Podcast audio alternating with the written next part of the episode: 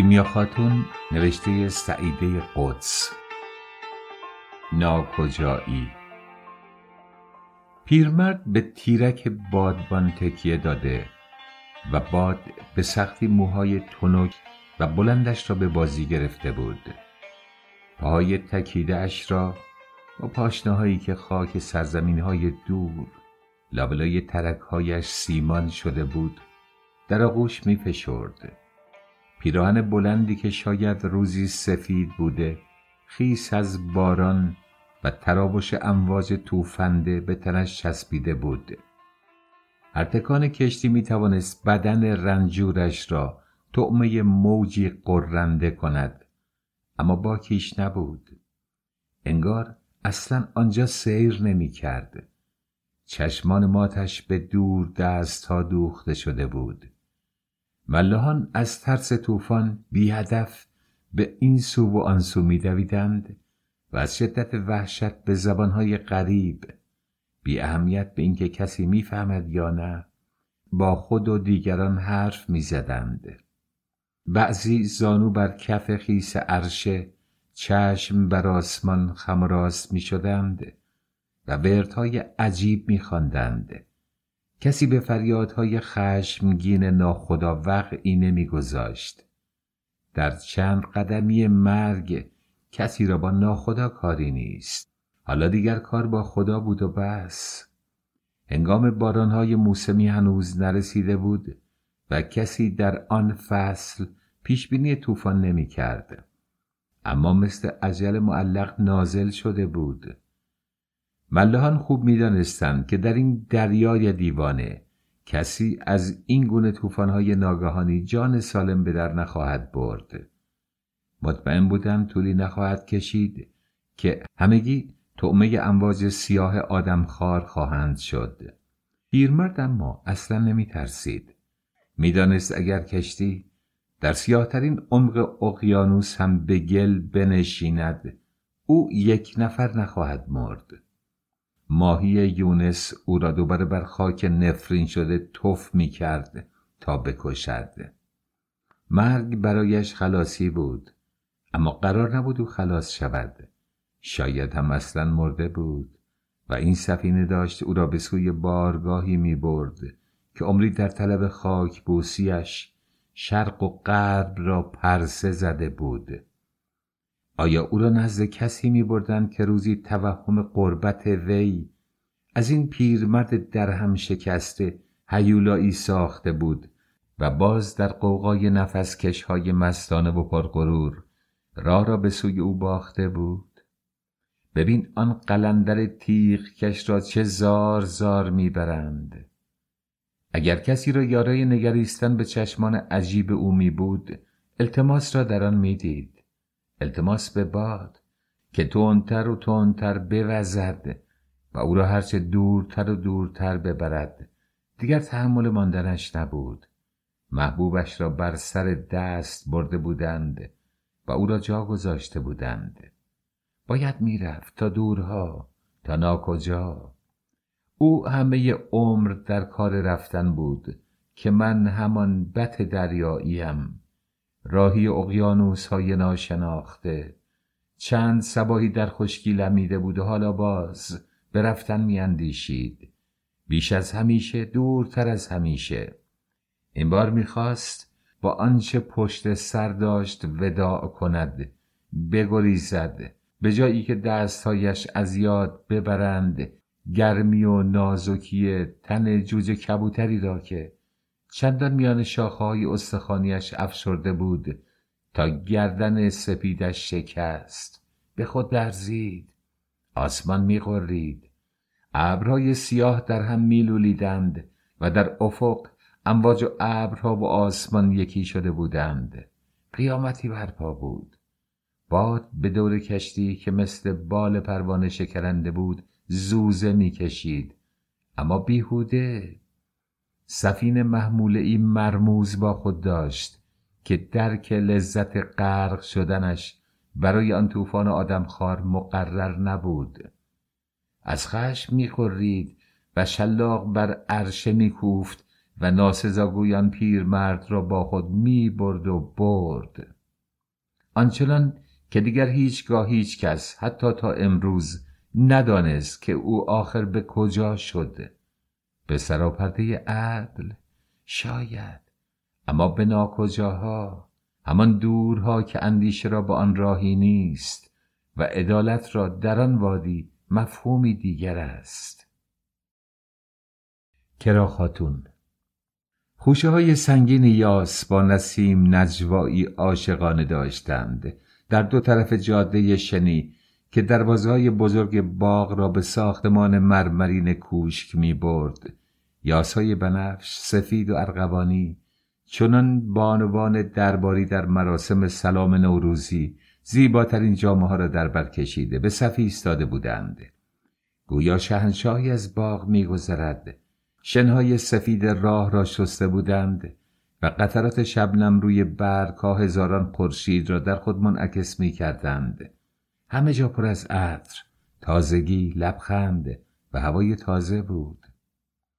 پس از جوانمرگی پدرم اولین بار بود که این خانه رنگ زندگی به خود گرفته بود و اولین بار بود که مادرم جامعه ازا را به کناری گذاشته بود و پیراهنی از ابریشم هندی به رنگ آسمان چشمانش در بر کرده بود و هجابی حریر به رنگ آسمان غروب با ستاره هایی از نقره به سر انداخته بود که زیباییش را دو چندان می کرد.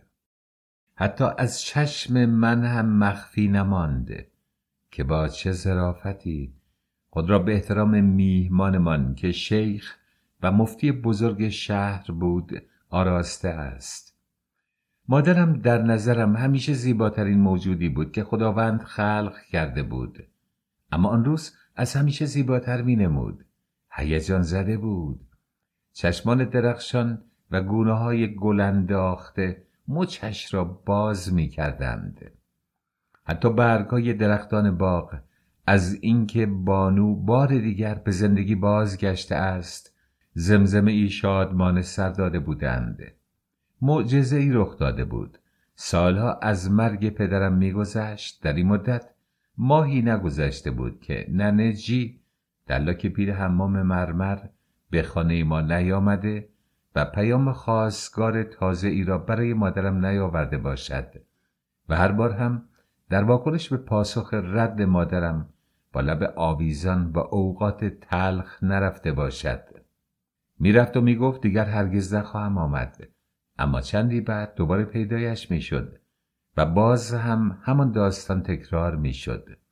تا اینکه حالا تلسم بخت مادرم که به گفته ی ننجی قفل شده بود شکسته و مادرم در میان ناباوری همگان به خواستگاری فقیه عالیجاه قونیه جواب مثبت داده بود.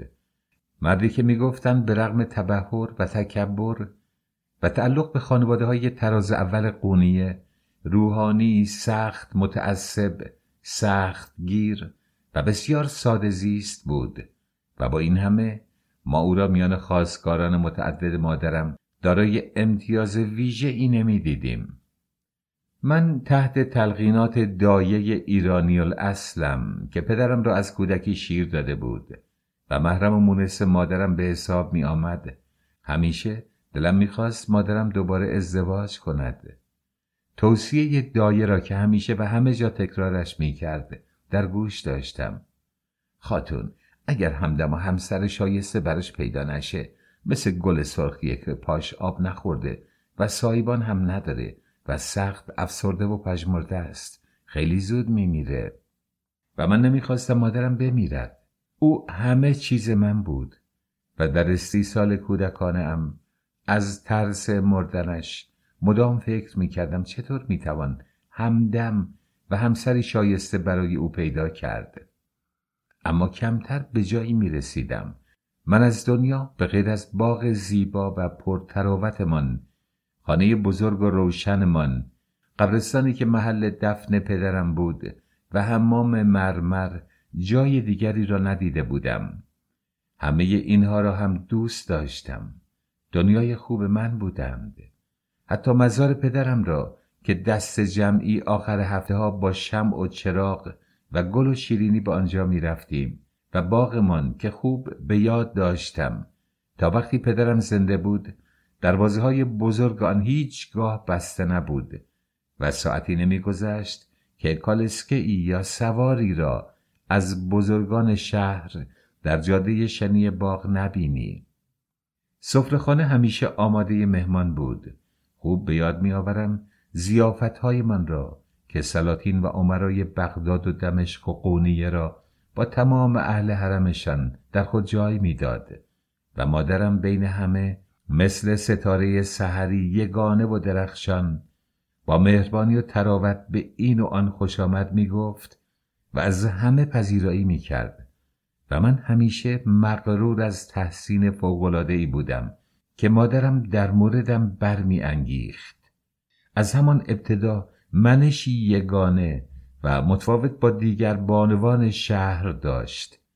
خیلی بعدا فهمیدم خانه ما از معدود خانه ها و شاید تنها خانه اعیانی بود که در آن مجموعه ای به نام حرم با قرف نشینان مرموز نداشت و همه نشاط و سعادتی که از وجود مادرم میتاوید پاسخ دردانگی او در خانه و عزت و عشقی بود که نصارش می‌شد.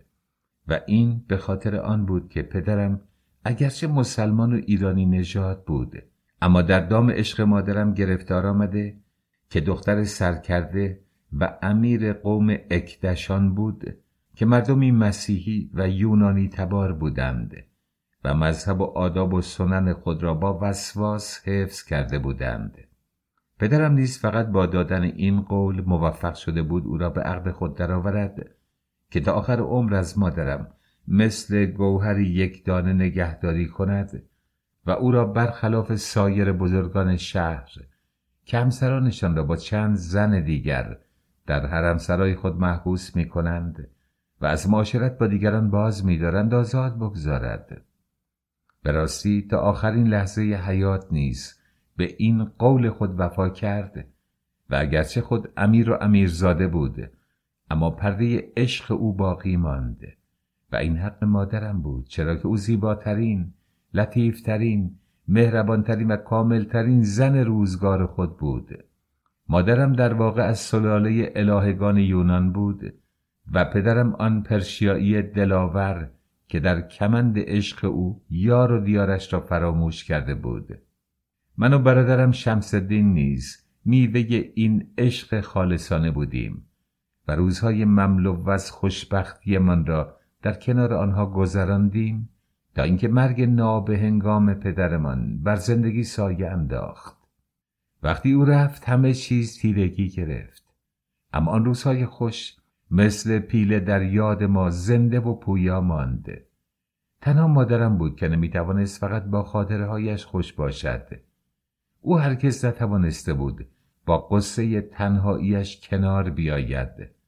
چندان غرق خود بود که از آن همه کر و فر تدریجا باقی خاموش ماند و خانه ای قبار گرفته با بیوه ای غمگین که دست از سراپرده انزوا و پارسایی و سوگ پایان ناپذیر نمی کشد و دو کودک از همه جا بی خبر و خیلی خدم و حشم که دیگر کار چندانی نداشتند و اگر نبود کمند سخاوت بانوی خانه و محبتهای او تک تک پروکنده بودند.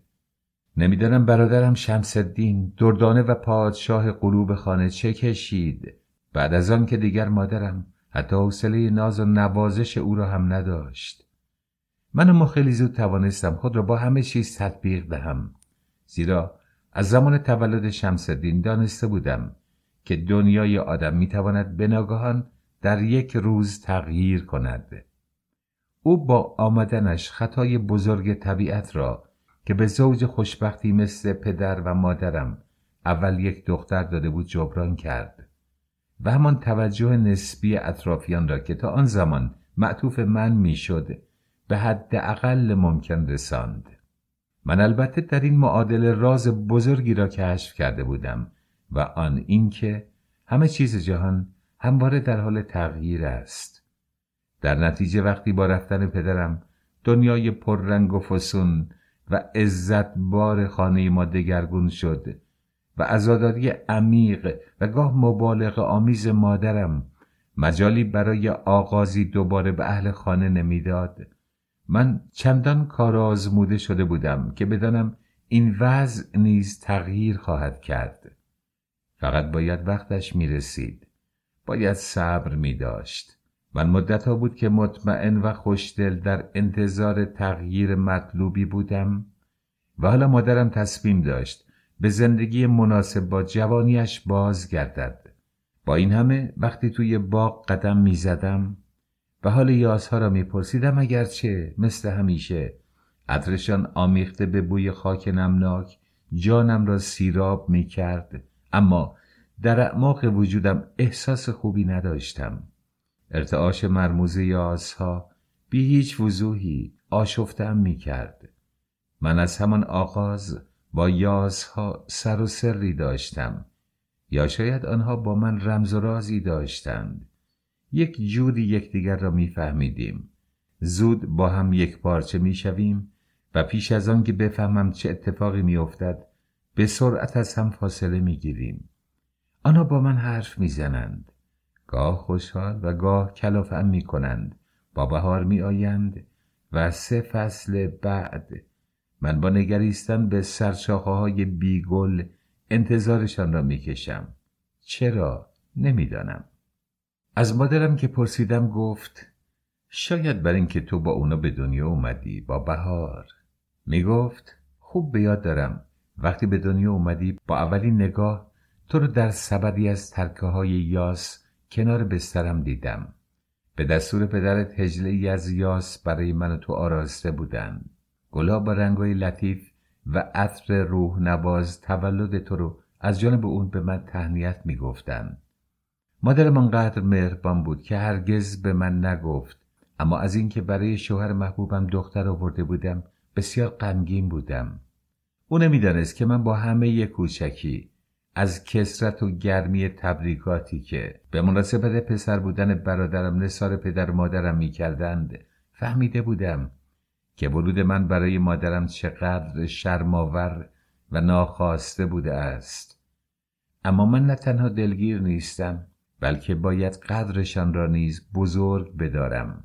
چرا که به من فرصت داده بودند در کنارشان بمانم زیرا که اینجا بسیاری از خانوادهای غنی و فقیر فرزندان دخترشان را به دیگران می سپارند تا به ازای پول بزرگشان کنند و دستشان را مستقیم توی دست شوهرانشان بگذارند.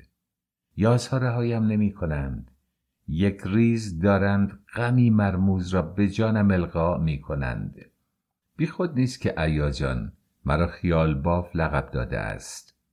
اما هرچه می‌خواهد بگوید. ارتعاش یازها محسوس است. چیزی باید آنها را نگران کرده باشد. به خاطر خودشان به خاطر مادرم به خاطر من. فقط من. ظاهرا هیچ چیز نگران کننده ای وجود نداشت اما ارتعاش ها توی دلم چنگ داشتند. فکر کردم نکند خواستگار مادرم از من خوشش نیاید یا من از او خوشم نیاید. خدا نکند. این بدترین اتفاقی بود که می‌توانست میان من با این تازه وارد بیفتد دیگر نمی‌توانستم صبر کنم. دلم داشت از سینه ام بیرون می‌زد. نمی‌دانستم چرا نمی آمد کلاه الیاس را پشت بوتهای بزرگ گل سرخی که غرق قنچه بود دیدم. بیدرنگ به طرفش دویدم. دیدارش همیشه مرا به آرامش میرساند. سرش را بلند کرد و دستش را مثل همیشه به سایبانی چشمهای بیرمقش خواند. هیچ وقت نفهمیدم چشمهایش چه رنگی هند. آن روز درست مثل ابروهایش به خاکستری می‌زدند اما بعضی روزها سیاه سیاه بودند با تعجب گفت خانم جون اینجا چه می‌کنی؟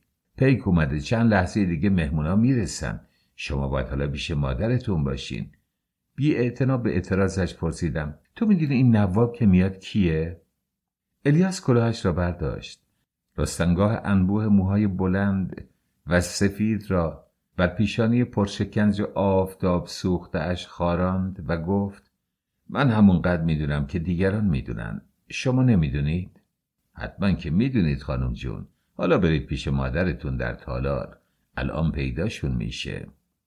با زحمت روی زانوان خسته و دردمندش بلند شد. می‌خواست در برود و از شرم خلاص شود. این حالش را خوب میشناختم. هیچ وقت مثل دیگران جواب سربالا نمی‌داد. تا آنجا که می‌توانست و دانسته هایش کمک می‌کردند جواب سؤالهای بیپایانم را می‌داد. همیشه با من به رغبت حرف می‌زد. اما هر وقت و به هر دلیل که نمی‌خواست چیزی بگوید چشمایش را که آشکارا نگران مینمودند میگرداند. یعنی برو. اما این بار اشتباه می‌کرد. رهایش نکردم. تا هرچه می‌داند بگوید. شاید دلشور هم کمتر می‌شد. من چیزهای زیادی در این چند روز درباره این مهمان شنیده بودم. ولی دلم می‌خواست بیشتر بدانم. با قیافه ی حق به جانب خودم را شیرین کردم و با همان اسمی خطابش کردم که در کودکی صدایش می‌کردم و می‌دانستم که دوست دارد. بایی جون باور کن من هیچ چیز نمی‌دونم. جز اینکه اون مرد بزرگ و معروفیه. اما دلم می‌خواد خیلی بیشتر بدونم. خودت می‌دونی که مثل همیشه هیچ کس جوابمو نمیده. همه مشغول یک کاری هستن. من از اینجا نمیرم تا تو هر چه می‌دونی برام بگی. بگم جان شما هم همیشه زورتون به من می‌رسه. اگه صلاح بود خود خاتون بیشتر به شما توضیح می‌دادن. حالا بذارید بیان. ببینیم چه میشه. قول میدم بعدا هر چه می‌دونم به شما بگم. حالا زود برید به سر و وضعتون برسید. همین الان میان. الیاس دستاویز لازم را پیدا کرد سر بچه باغبان بیگناهی فریاد کشید و به سرعت دور شد. چاره نداشتم باید صبر می‌کردم. از سر بیقراری هرچه برگ سر راهم بود با بیرحمی کندم و خودم را به دو به تالار رساندم. با احتیاط از پله های باریکی که دو طرفشان را نقاشی های زیبایی آراسته بود و روزگاری به اقامتگاه خصوصی پدر و مادرم راه می برد بالا رفتم تاخچه‌های کوچک سیاه و اسرارآمیز اینجا که به شمع و چراغ اختصاص داشتند بی دلیل مرا می ترسندند. خودم را به طبقه بالا و به اتاق مادرم رساندم. او و ایاجان مشغول صحبتی بودند که با دیدن من قطع شد. ایاجان با دیدن من ابروانش را در هم کشید و گفت چرا مثل کولی هایی؟ آشفته و با لباس خونه؟ پس این اوجی کدوم جهنمیه که به شما نرسیده؟ مادرم همچنان که لبخندی بخشنده متوجه من داشت گفت ایا جون وقت جر و بحث نیست. خودت سروتشو مرتب کن. من میرم سری به شمس الدین بزنم. همیشه همینطور بود. مسئولیت کارهای من با ایا خانم بود. و کارهای شمس الدین را مستقیما مادرم به عهده داشت. یک بار هم نشده بود که مسئولیتشان تغییر کند. ایا بعد از اینکه از ایوان اتاق مادرم با جیغ جیغ های مکرر چندین فرمان برای خدمه صادر کرد مرا مثل بسته ای یونجه که به استبل می‌برند به دنبال خود کشید. دایگی مادرم را از کودکی به ایا خانم سپرده بودند. و حالا بعد از فوت پدرم همه کاری خانه شده بود. برعکس دایجان که مریض احوال و نحیف بود. ایا خانم قلدر و چاق و چله بود و هیچ کس را به جز مادرم به رسمیت نمی شناخت. مدتها بود که ایا شخصا لباس مرا به خاطر موقعیت ویژه ای عوض نکرده و من یادم رفته بود که این کار چقدر رنجاور و پر درد سر است. آن وقتها که خیلی کوچکتر بودم به گریه می افتادم ولی حالا که به قول الیاس برای خودم خانمی شده بودم حاضر نبودم گریه کنم. فقط همکاری نمی کردم. اما او کار خود را بلد بود. لباس زیبایی که نمی شناختمش و دلم می‌خواست بدانم از کجا آمده است تنم کرد و موهایم را با سربند مرصع آرایش داد. تا همین چند ماه پیش همه لباسهایم اندازم بودند. اما نمی‌دانم چه اتفاقی افتاده بود که ناگهان همه چیز برایم تنگ و کوتاه شده بود. در درونم تغییری حس نمی کردم اما از تغییر بیرونی بسیار خجول و متعجب بودم. با دست و پای بلند اخت نشده بودم و اصولا دلم نمی‌خواست بزرگ شوم. در جواب همه سوالهایم مادرم و ایا خانم می‌گفتند خب یواش یواش وقتشه و من نمی‌دانستم یواش یواش وقت چیست و اگر میپرسیدم فقط میشنیدم صبر کن می‌بینی. از حاصل کار ایا بدم نیامد. بعد از مدت و اولین باری بود که خودم را در آینه نه دیگر یک دختر بچه دراز ژولیده و خاکی بلکه دختر خانمی متشخص و اصیل زاده می دیدم. دقایقی بعد همگی با وقار و برازنده به انبوه مخده های مخملی تالار تکیه زده بودیم.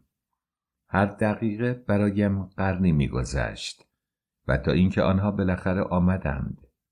چندین کالسکه حامل حرم و نزدیکان شیخ که همه از اعیان قونیه بودند جلوی در بزرگ کوشک توقف کردند سرکرده کاروان امیر سپاه قونیه بدردین گوهرتاش بود که خود از دوستان پدرم بود و گویا پیشنهاد دهنده وصلت و زامن و عامل جلب موافقت مادرم هم او بود.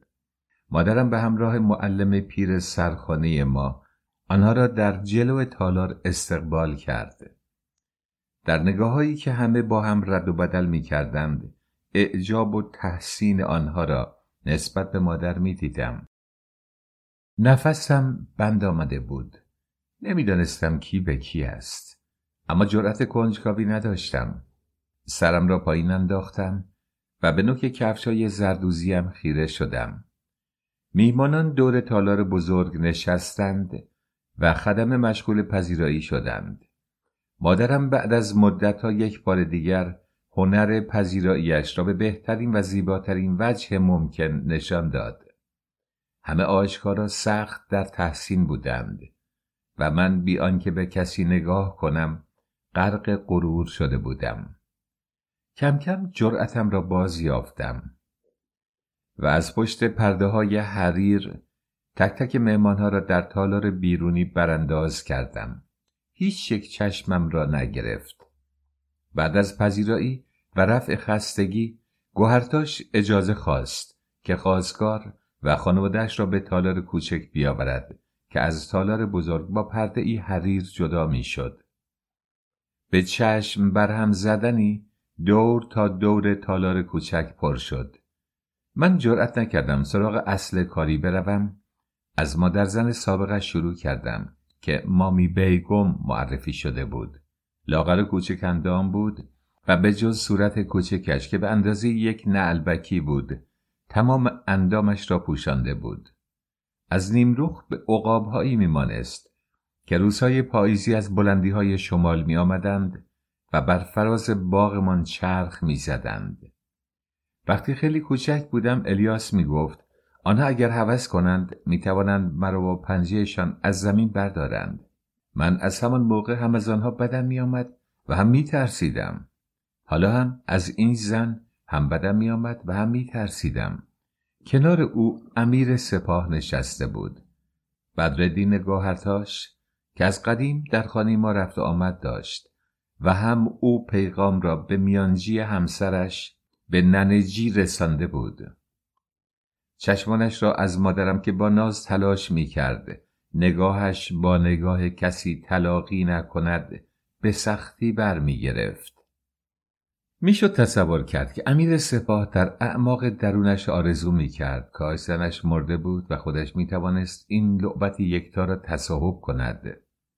من البته می دانستم که خواستگاری از هر زنی برای مردی چون بدردین گوهرتاش هیچ مقایرتی و سنت های رایج میان بزرگان قونیه نداشت. فقط مادر من بود که حاضر نشد راهی حرم سراهایی شود که می‌دانست چند زن برشک آمده از قبل نقشه قتلش را یا عقیم شدنش را یا ابتلایش را به آبل طراحی خواهند کرد. در پاسخ مردان عذب نیز بر این نظر بود که حتما مشکلی داشتهاند که تنها مانده اند. از بخت بلند پدر یا برادر بزرگتر یا برادر شوهری هم نداشت که بتوانند به جایش تصمیم بگیرند و به وصلتی ناخواسته وادارش کنند.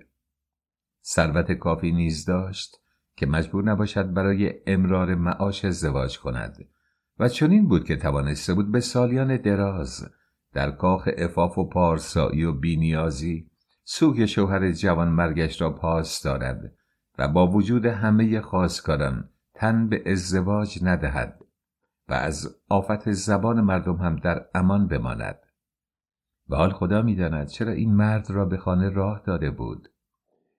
دزدکی نگاهی به خواستگار مادرم انداختم. خدای بزرگ چه چیزی در پیام خواستگاری این شیخ نحیف سربزیر و زردنبو که مفتی قونیه بود و خود و خاندانش به سخت گیری و تعصب دینی و قناعت شهره بودند برای مادر اشرافی و ناز پرورده من باید جالب بوده باشد. که عاقبت از میان همه شیفتگان دستگاه سلطانی و دیوانی و امیران سپاه که به گفته ننجی هزار زلیخا آرزومند حرمشان بودند او به خانه ما راه یافته بود این مرد خجول کوچکندام هرچند از علمای نامدار شهر بود اما در مقابل دیگران این چندان امتیازی به حساب نمی آمد. شنیده بودیم و این را گرجی خاتون از خواتین قونیه و دوست محرم مادرم گفته بود که تنها یک بار همسر برگزیده است و پس از مرگ او به تنهایی دو فرزندش را با عطوفت و توجه بزرگ می کند. آیا این بخش ماجرا برای مادرم جالب بوده است؟ یا اینکه مثلا می‌گفتند همه اهل قونیه از زن و مرد شیفته منبر و مسجد و بیان شیرین او هستند نکند مادرم نیز یک بار. مثلا به دعوت دوستانش.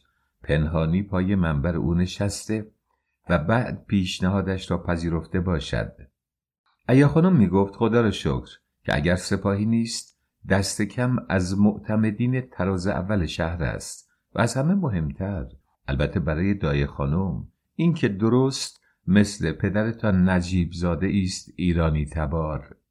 فارسی زبان و مشاور و همنشین سلاطین و عمرای ارزروم برای من اما مشکل بود باور کنم که آنچنان جایگاهی در قونیه داشت و شایع بود که آوازه خود و خاندانش از هامون تا جیهون و از دجله تا نیل دامن کشیده همین مرد کوچکندام خجالتی باشد. ما در این اواخر به ویژه در یک ماهی که از آمدن ننجی گذشته بود از دای خانم و ایا و بیشتر از زبان گرجی خاتون که مخصوص این موضوع چند روز بود که از شهر به باغ می آمد تا مادرم را در تصمیم گیری یاری دهد بسیاری از این حرفها شنیده بودیم اگر همه این گپ ها نیز درست می بودند هنوز خیلی ویژگی های دیگر بود که من از خواستگار مادرم انتظار داشتم و در او نمی دیدم. زیر چشمی نگاهی به اطراف انداختم تا دور از مراقبت این و آن یک بار به دقت براندازش کنم. او باید حفره فقدان پدرم را در ذهن من پر می کرد و اگر نمی توانست چه؟ همین حراس بود که قدرت مرا برای تأمل در چهره او سلب کرده بود. می‌دانستم برای من همه چیز منوط به یک لحظه است یا آن اتفاق میمون میافتد یا نه؟ با مادر زن اولش که تکلیفم روشن شده بود می‌دانستم که هرگز دوستش نخواهم داشت. اما با خودش چه؟ کاش پدرم نمرده بود. میلی کوبنده به ترک فوری محل ناآرامم کرده بود. از نگاه زهرالود ایا خانم نیز فهمیدم که زیاد تکان تکان می‌خورم. هوا سنگین بود. فکر می‌کردم همه در سکوت پرفشار تالار کوچک دارند با تصوراتی شبیه پندارهای من دست و پنجه نرم می‌کنند. حتی خاجه هم ساکت بود. چیزی نگذشت که دلبری و مهمان نوازی مادرم که استاد این فنون بود همه را به خدا برد با صدایی به سرشت ابریشم پرسید آیا سفر مهمانان عزیز ما از شهر به باغ آسان بود؟ مشکل خاصی قدوم مبارک شما را نیازرد؟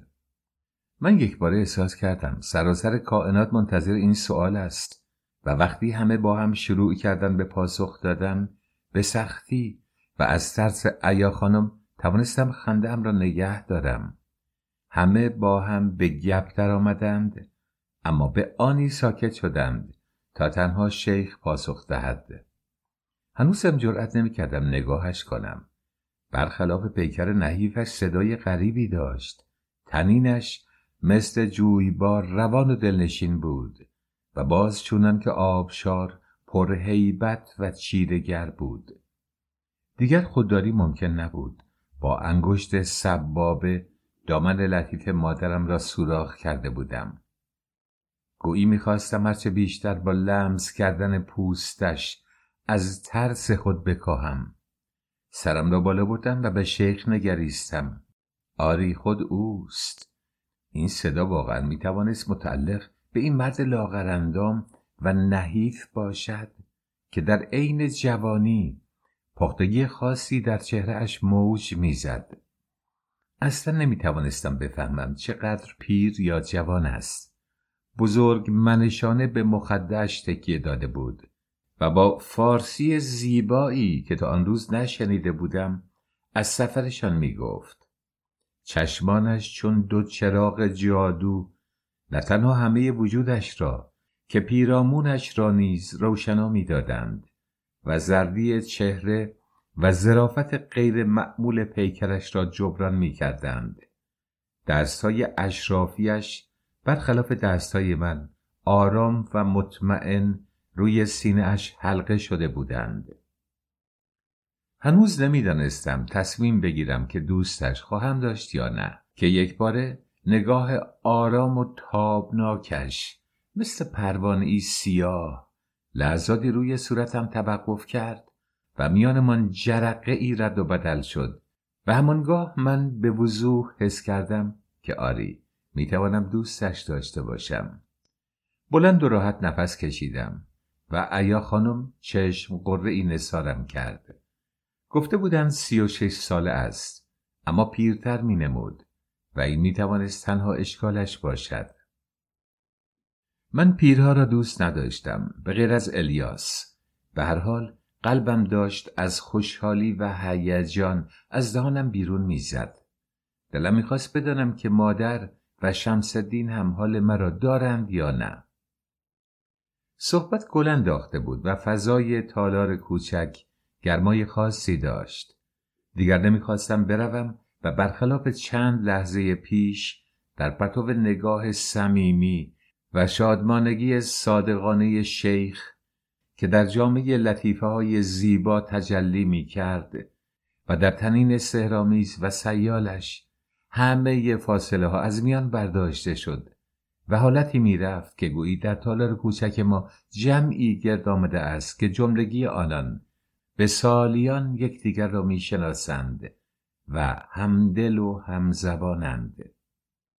در یک آن در و دیوار و پنجره و پرده و فرش و صدا و انسانها همه و همه در تناسبی دلانگیز و گرمابخش میتپیدند. می‌دیدم که مادرم نیز مانند من آن حس مطبوع و گرمای سیال را که در فضا بود می نوشید. شاید شمسدین هم این احساس را داشت. این مرد به واقع جذبه ای جادویی داشت. همه مسهور نشسته بودیم و گوش می‌دادیم. حتی وقتی ایا خانم مهمانان را برای صرف نهار به خانه فرا خواند هیچ کس میل رفتن نداشت سهر سخن شیخ و چاشنی شوخی های ظریفش عقابک را هم به وجد آورده بود. معمولا مجلس خواستگاری به درازا نمی کشید اما ما به لحاظ بعد مسافت شهر تا باغ ناگزیر از پذیرایی نهار بودیم. آن روز تا دمدمای غروب که میهمانان عازم بازگشت به شهر شدند فرصت کافی یافتم تا هرچه دلم می‌خواهد در وجود خواستگار مادرم باریک شوم و هرچه خودم می‌خواهم در احوال او که سرگرم صحبت با دیگران یا گوش دادن به سخنان آنان بود دقت کنم تا بیشتر مطمئن شوم که از او خیلی خوشم آمده و باور کنم که وجودش برای پر کردن خلع فقدان پدرم جا افتاده و مناسب است. به او احساس علاقه می کردم و مطمئن بودم که او نیز متوجه کنجکاوی من هست و عمدن نگاهم نمی کند تا بتوانم سیر براندازش کنم. فقط یکی دو بار لبخندی به شیرینی قند برایم فرستاد. میهمانان رفتند و از مجموع صحبتها و قول و قرارها فهمیدم که مادرم رضایت نهایی خود را اعلام کرده است. سر از پا نمی شناختم این همان تغییر خوبی بود که منتظرش بودم. پیام یاسها را به کلی فراموش کردم. همه گفتگوهایی که من معنی خیلی از آنها را نمیفهمیدم به اینجا ختم شد که دو هفته دیگر به طالع سعد کاربانی خواهد آمد و مادرم را با تشریفات به حرم شیخ خواهد برد. حرمی که می‌گفتند در آن از زن عقدی و غیر عقدی و کنیز خبری نیست و فقط خیشان پیر و وامانده شیخ در سایه حمایت او در آنجا روزگار میگذرانند. شیخ می‌گفت بسیاری از کسان یادگار مهاجرت پدرش هستند. مدتی بحث بر سر این بود که آیا بهتر است همه خانواده ما با هم بروند؟ یا در ابتدا فقط مادرم با دای جان بروند و ما با ایا خانم فعلا بمانیم. عاقبت صلاح دیدم که ابتدا مادرم تنها برود تا مقدمات لازم فراهم شود و بعد از چند روز دنبال ما بفرستند. از خدمه هم قرار شد فقط ایا و اوجی کنیز سیاه من به خانه شیخ نقل مکان کنند. بحث بر سر لالای پیر شمس الدین که معلمی دانشمند و ایرانی و گویا از اقوام بسیار دور پدرم بود به درازا کشید او شمس را بزرگ می کرد و همه جا با او بود و به ما زبان فارسی و قرآن و شرعیات درس می‌داد. همراهی او از شروط غیرقابل گذشت مادرم بود. سرانجام قرار شد که شیخ تدبیری بیندیشد ولی فعلا لالا در باغ بماند و تنها چند روزی در هفته برای تدریس ما به خانه شیخ بیاید. تکلیف من که می‌خواستم درخواست کنم الیاس را هم با خود ببریم روشن شده بود. خیلی تعجب می‌کردم که چطور این مرد مهم و معتبر در قونیه چندان دم و دستگاهی ندارد که سر یک اتاق برای بیتوته کردن لالای شمس الدین این همه بحث می کنند. بیچاره دایجان نیز قربانی اصرارش برای ازدواج مادرم شد. برای او هم در حرم جایی نبود. یعنی آنطور که مادر زن شیخ می گفت برای همه یه گل جا برای خواب بود. اما از اتاق خصوصی و این همه برو بیا خبری نبود و چون به آنها بد میگذشت بهتر بود همینجا بمانند و من خوب می‌دانستم که دایه اگرچه مرگ پدرم را طاقت آورد اما دوری مادرم را تحمل نمی‌کرد. لیکن از اینجا که او بسیار مریض و ناتوان هم بود مادرم ناگزیر قبول کرد که اگر جای زندگیش در حرم مناسب نیست بهتر از فعلا بماند. من این تصمیم را نپسندیدم و دلم عمیقا برای دایه سوخت. او را همیشه از آیا خانم بیشتر دوست می داشتم تصمیم گرفتم بعدا با مادرم صحبت کنم. شاید علا رقم همه مشکلات بتوانیم با خودمان ببریمش حدس زدم خانه شیخ باید از آن باغهای پرمیوه ای باشد که وقتی به حمام مرمر می رفتیم سر راه می دیدیم. این باغها دیوارهای بلند و خانه های کوچکی داشتند. برای من خانه بزرگ مهم نبود. همین که باغی باشد تا روزها در آن چرخی بزنم کافی بود. تا آن روز نیمی از ساعت بیداریم را در باغ پرسه زده بودم و با هر درخت و بوته و حوز و فواره و پیچک و گربه و زنبور و گنجشک و پروانه که برخورد کرده بودم عهد و پیمانی جداگانه داشتم. از این پس هم بزرگترین قصه هم می‌توانست جدایی از آنها باشد. اما من که دانسته بودم زندگی همواره در تغییر است باید تحمل می‌کردم تازه می توانستم در باغ شیخ همه چیز را از نو شروع کنم. حسن کار در این بود که مادری خوشبخت و پدری تازه می داشتم معامله منصفانه بود. فقط اگر می توانستیم الیاس و دایه را هم با خودمان ببریم دیگر هیچ چیز کم نبود. دو هفته به سرعت برق گذشت. مادرم از صبح زود تا دیر وقت شب در تدارک امور بود. ما با هم دو کلمه هم حرف نزدیم. نمی‌دانم چرا سعی می‌کرد. نگاهمان تلاقی نکند. من اما در تمام لحظات از او جدا نمی شدم و چشم از او بر نمی داشتم حس غریبی با نزدیکتر شدن رفتن او قرارم را آشفته بود. تا آنجا که گهگاه آرزو می کردم که قاصدان شیخ هرگز نیایند. اما چه زود پیدایشان شد. صبحی تاریک و روشن رسیدند. باید عروس خانم را همان روز می بردند تا برای مراسم عقد روز بعد آماده بشود. قرار شد آیا همراه آنها برود اما بعد از مراسم بازگردد. من مراسم باشکوهی را در باغ شیخ مجسم می کردم که چندین شاه و ملکه در آن حضور دارند و مادرم با لباس های جواهر نشان ستاری مجلس است. از فکر اینکه در چنان مجلسی نیستم اشکم جاری شد برعکس صبح خواستگاری روزی خاکستری ابری و غمگین داشتیم دایی خانم و سایر افراد خدمه بغ کرده بودند و ساکت و بی اشتیاق آخرین لحظات سفر آفتاب باغ را تدارک می دیدند. فقط ایاجان بر اعصابش مسلط بود. مادرم بسیار دست پاچه می نمود. نزدیک ظهر عاقبت ما که مانده بودیم دیدیم که آنها با چه تعجیلی ناقه ها را بار زدند و اسبها را سوار شدند و راه افتادند. هیچ کس باور نمی کرد چه زود این اتفاق افتاد. من مثل انکبوتی تنها به میله های دروازی بزرگ چسبیده بودم و کاروان را از پشت نظاره می کردم. نمی‌دانم چرا ناگهان تمام امید از ذهنم برای یک تغییر خوب نقش براب شد. سخت غمگین بودم. دلم نمی‌خواست بیما برود. بغزی پرفشار و بدون گریه راه نفسم را بسته بود. همانطور که دورتر می شدم همه جا تیره تر می شد.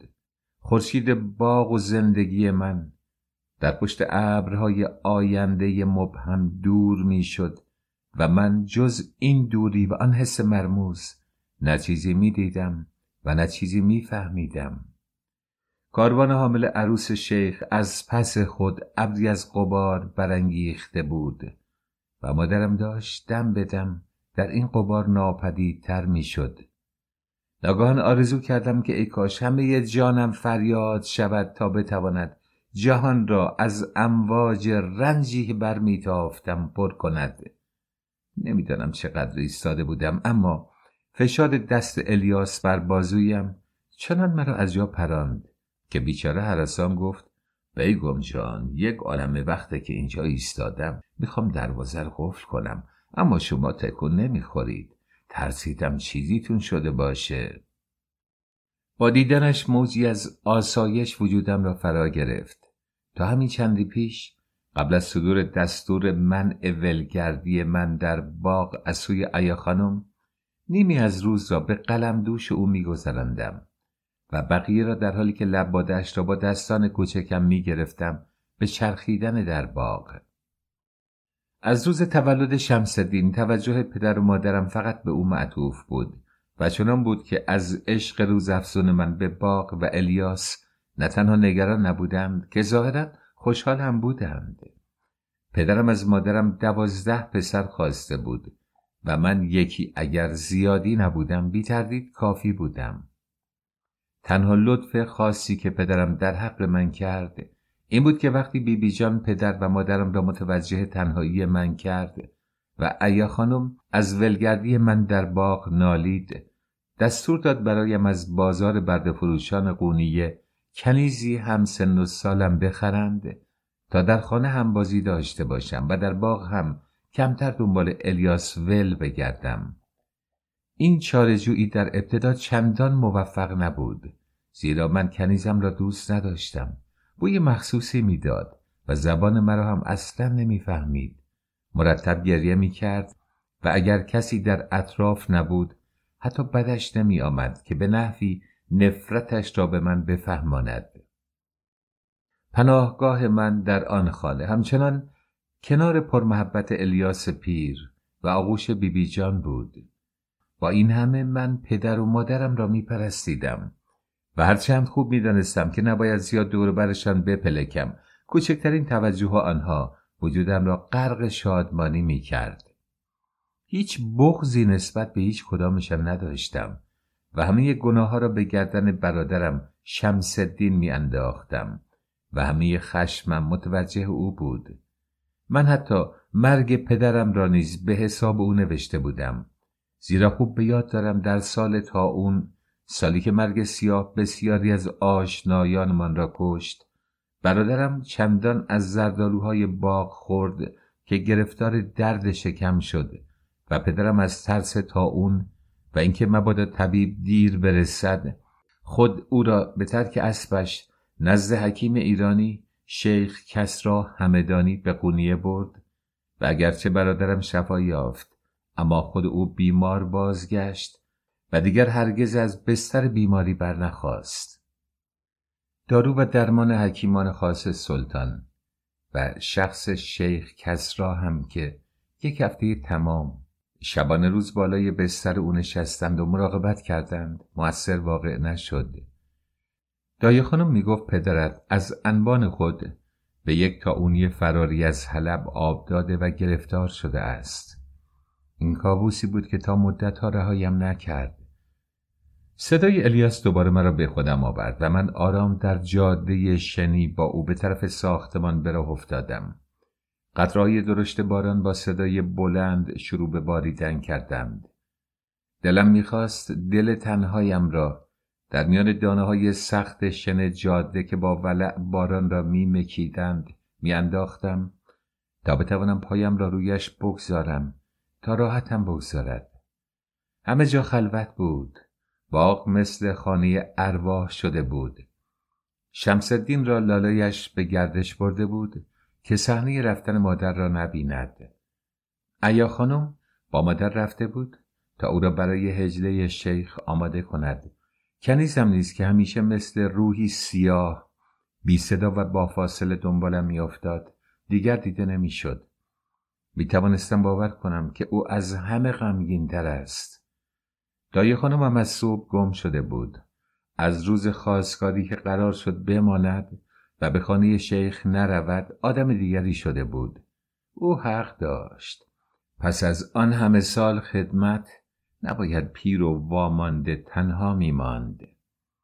فکر می‌کنم آن روز اولین باری بود که به حال دختری که دیگر پدر نداشت و مادرش را هم از او می‌گرفتند به همراه باران گریستم و دایی را به خاطر سخن لغو چندین و چند سالش که تنها راه عزت و امنیت خانواده ما ازدواج مادره لعنت کردم. حالا فهمیدم که چگونه او هم خودش و هم ما را گرفتار کرد. اولین بار بود که در آن شامگاه تیره و تار با پوست و گوشتم یتیمی را حس می کردم. غمی گنگ و سنگین و طاقت فرسا فشارم می‌داد غمی که تا آن روز حتی یک لحظه هم تجربهش نکرده بودم.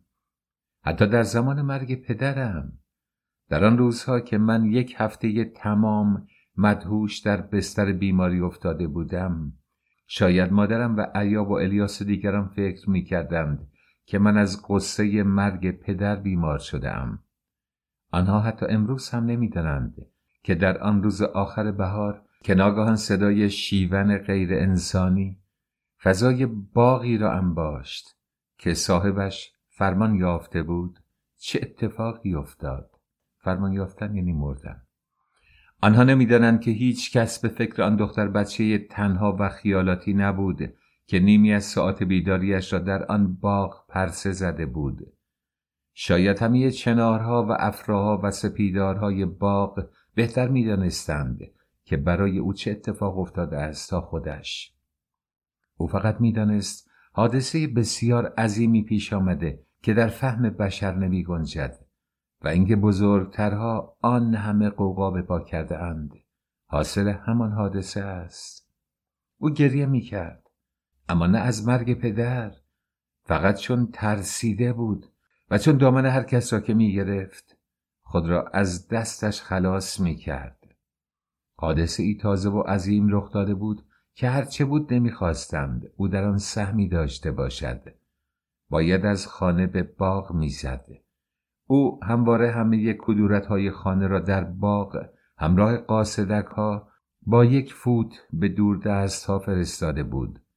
آن روز هم مثل همیشه از امارت پرسرجه و شیون بیرون زد و بعد از چرخی دور استخر بزرگ با پشت دست اشکایش را پاک کرد و مثل همیشه با آن فرشته تمام سنگ که شاید هزار سال بود وسط استخر میکوشید خوشه انگوری را به دندان بکشد اما خروج آب از دهانش مجال همین کار را هم از او گرفته بود هم دردی می کرد.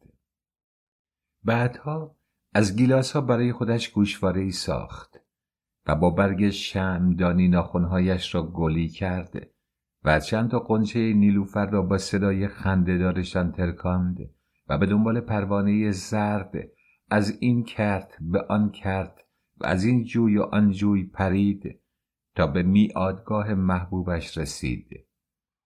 آلاچیقی که پدرش مقابل توتستان انتهای باغ برای مادرش بنا کرده بود.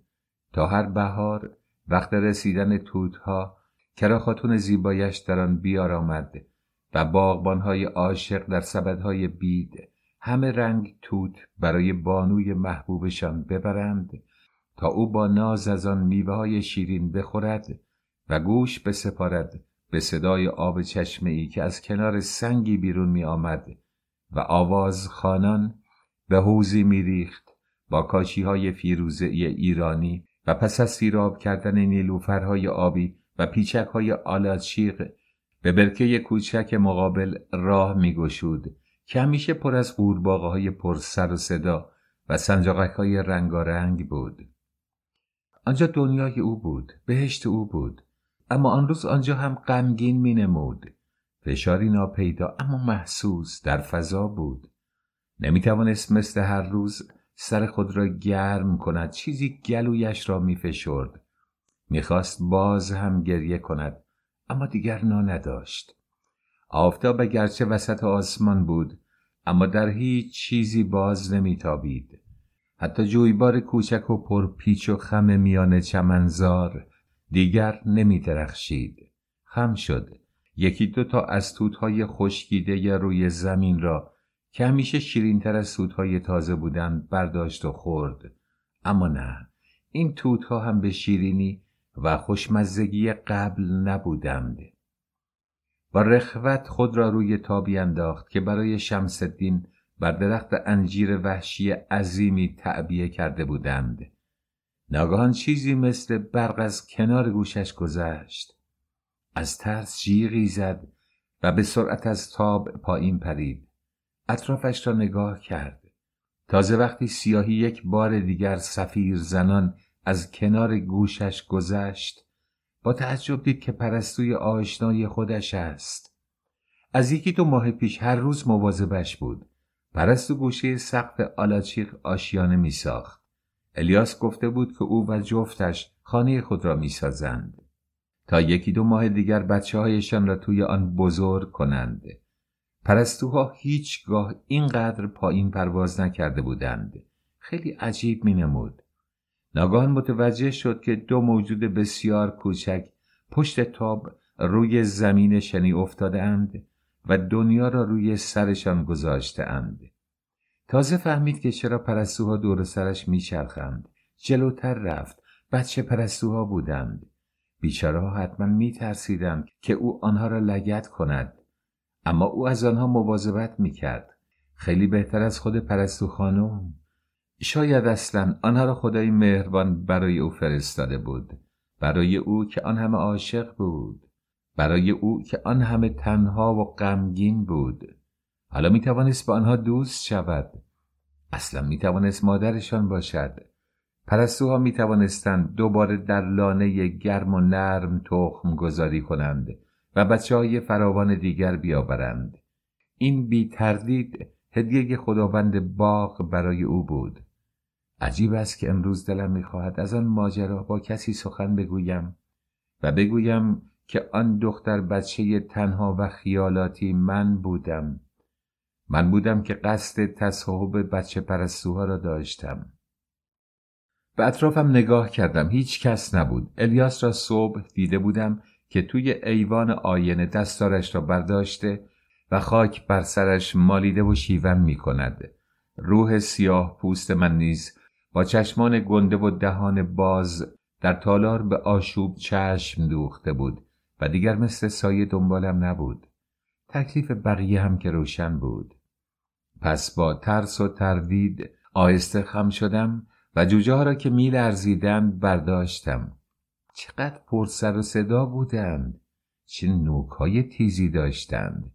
با همه ناتوانی چندان نترس بودند که دست بچه آدم ها را گاز می گرفتند. با آنکه براحتی در مشت بسته من جا می شدند ولی زورشان زیاد بود و مرا می ترساندند. به خصوص که حالا پدرشان هم آمده بود و دور سرم می چرخید. چیزی نمانده بود که چشم و چارم را کور کند. پریدم درون آلاچیخ و در را بستم. درزها و منفذهای آلاچیخ چندان فراخ بودند که پرستوها بتوانند وارد شوند. ولی می‌دانستم که آنها هرگز این کار را نمی کنند.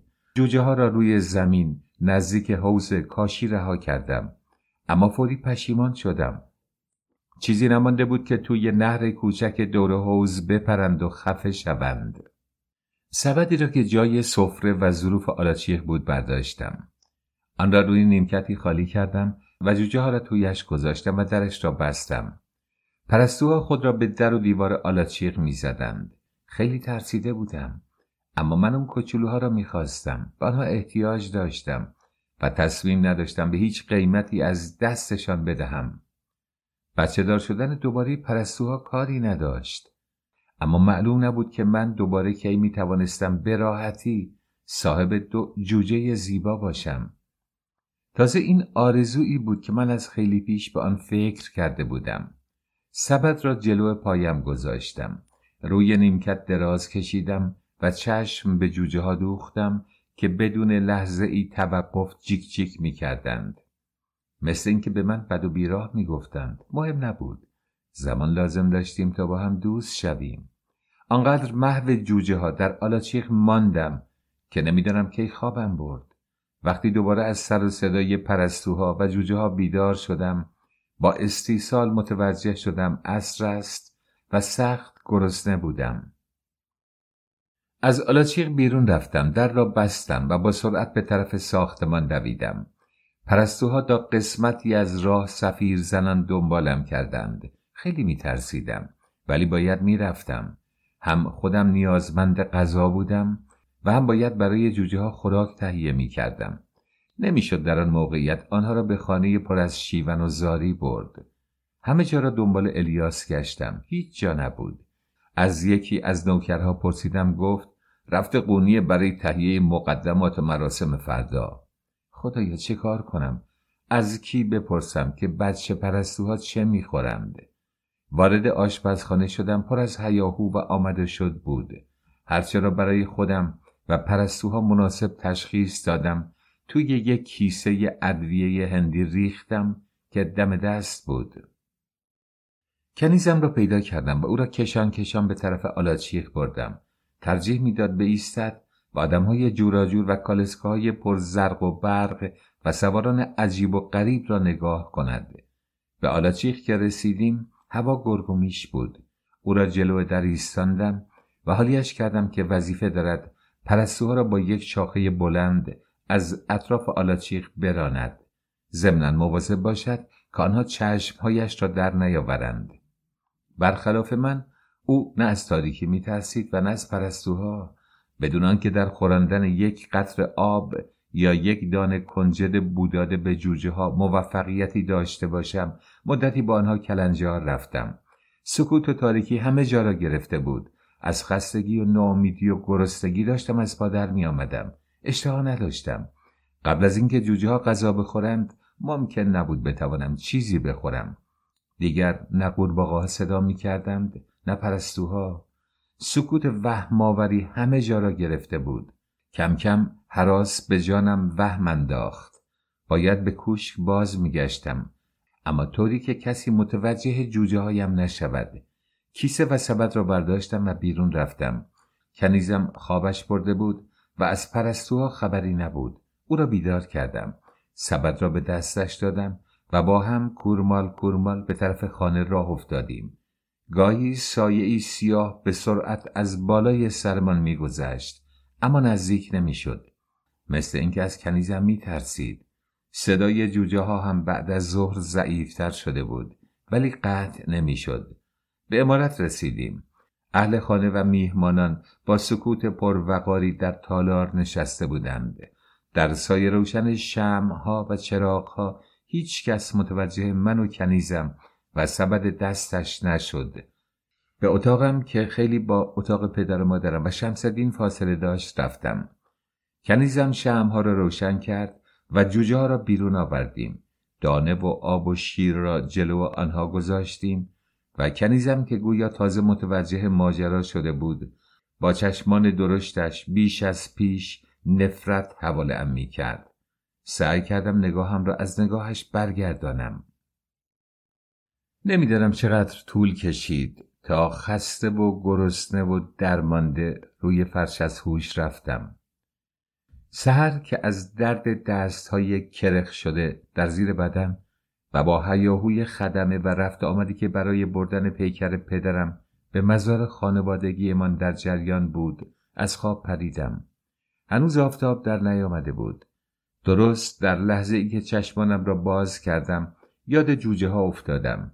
دیگر جیک جیک نمی کردند اتاق نیمه تاریک بود با احتیاط پاور می داشتم معلوم نبود کجا رفته اند پرده را کنار زدم و در نور آبی رنگ سهرگاهی دو تا گلوله سیاه دیدم که جلو پایمان میان پرده و دیوار افتاده اند. نشستم و هر دو را در دست گرفتم. نمی توانستم آنچه را که می دیدم باور کنم. آنها مرده بودند. هر دو. من که همه چیز برایشان گذاشته بودم. من که دوستشان داشتم. من که می‌خواستم برایشان رخت خواب ابریشمی با تورهای صورتی بدوزم. من که می‌خواستم بگویم الیاس برایشان خانه چوبی زیبایی مثل خانه آدمها قشنگ و گرم و جادار بسازد من که می‌توانستم هرچه دوست دارند برایشان فراهم کنم چرا مرده بودند چرا به این زودی من چه کار باید می‌کردم که نکرده بودم صدایی نهیبم زد که شاید نمرده باشند. مثل کفش دوزک هایی که گاهی الیاس نشانم می‌داد که چه خوب خود را به مردن می‌زنند. باید هر چه زودتر آنها را نزدیک لانه پدر مادرشان بگذارم. شاید با دیدن آنها زنده شوند. کنیزم مدهوش از خواب گوشه ای مچاله شده بود. تصمیمم را گرفتم. شالی بر دوشم انداختم. آنها را دوباره توی سبد گذاشتم و با احتیاط پایین رفتم. و از در پشت امارت به سرعت به طرف آلاچیخ دویدم در مه صبح گاهی به هرچه نگاه می کردم شبهی می شد که دارد مرا تعقیب می کند. بالاخره خودم را رساندم. رفتم بالای درخت گیلاس نزدیک لانه پرستوها. در سبد را باز کردم و آنها را به شاخه ای که هم به لانه پرستوها از همه نزدیکتر بود و هم گربه ها به آن دسترسی نداشتند آویختم و به سرعت بازگشتم. برای اولین بار از خلوت بودن باغ ترسیدم. اضطراب داشتم و از خودم بدم می آمد. زبانم مثل یک لنگ کفش بزرگ توی دهانم بود. فکر می کردم چیزی از پشت دنبالم کرده است. هرچه نگاه کردم اثری از پرستوها ندیدم. یعنی توی لانه خوابند؟ نه ممکن نیست. این کشمکش زیاد طول نکشید. نزدیک امارت الیاس را درست زیر پنجره اتاقم دیدم. او هم مرا دید. منتظر بودم بپرسد صبح با آن زودی آنجا چه می کنم؟ اما چیزی نگفت. داشت با یکی از خدمه حرف می‌زد دیدنش همیشه به من آرامش می‌داد به طرفش رفتم. چیزی در دستش بود و داشت راجع به آن با هیجان حرف می‌زد توی دستش را نگاه کردم. پرستوی مادر را با یک نشانه هایی که خودش یادم داده بود اما این بار بیجان و با نوک خونین شناختم. نمی‌دانم از چه مرده بود. از غصه از خشم یا از یأس. اما هرچه بود من قاتل او و بچه هایش بودم.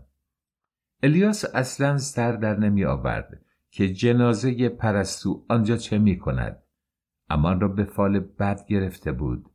و داشت به مستخته می گفت مطمئن است که چشم بد یا نفرینی یا جادویی اطراف خانه پر می‌زند و باید قبل از آن که حادثه شوم دیگری پیش آید همین امروز خون بریزند. من دیگر نمی‌دیدم و نمی شنیدم پرده قرمزی جلو چشمانم را گرفته بود و هرچه در معده داشتم از حلقومم بیرون می‌زد. هنوز نمی‌دانم چگونه و با چه نیرویی بازگشتم و سبد را از درخت گیلاس برگرفتم و جوجه ها را گم و گور کردم و وارد امارت شدم و از فلا بالا رفتم. فقط یادم میآید که از روی کنیزم که جلو در اتاقم هنوز خواب بود رد شدم. می‌گفتند وقتی دوباره چشمانم به نور روز باز شده یک هفته بوده که از قصه مرگ پدر در حال اغما بودم. مادرم بیبی جان ایا خانم و حتی الیاس آنجا بودند.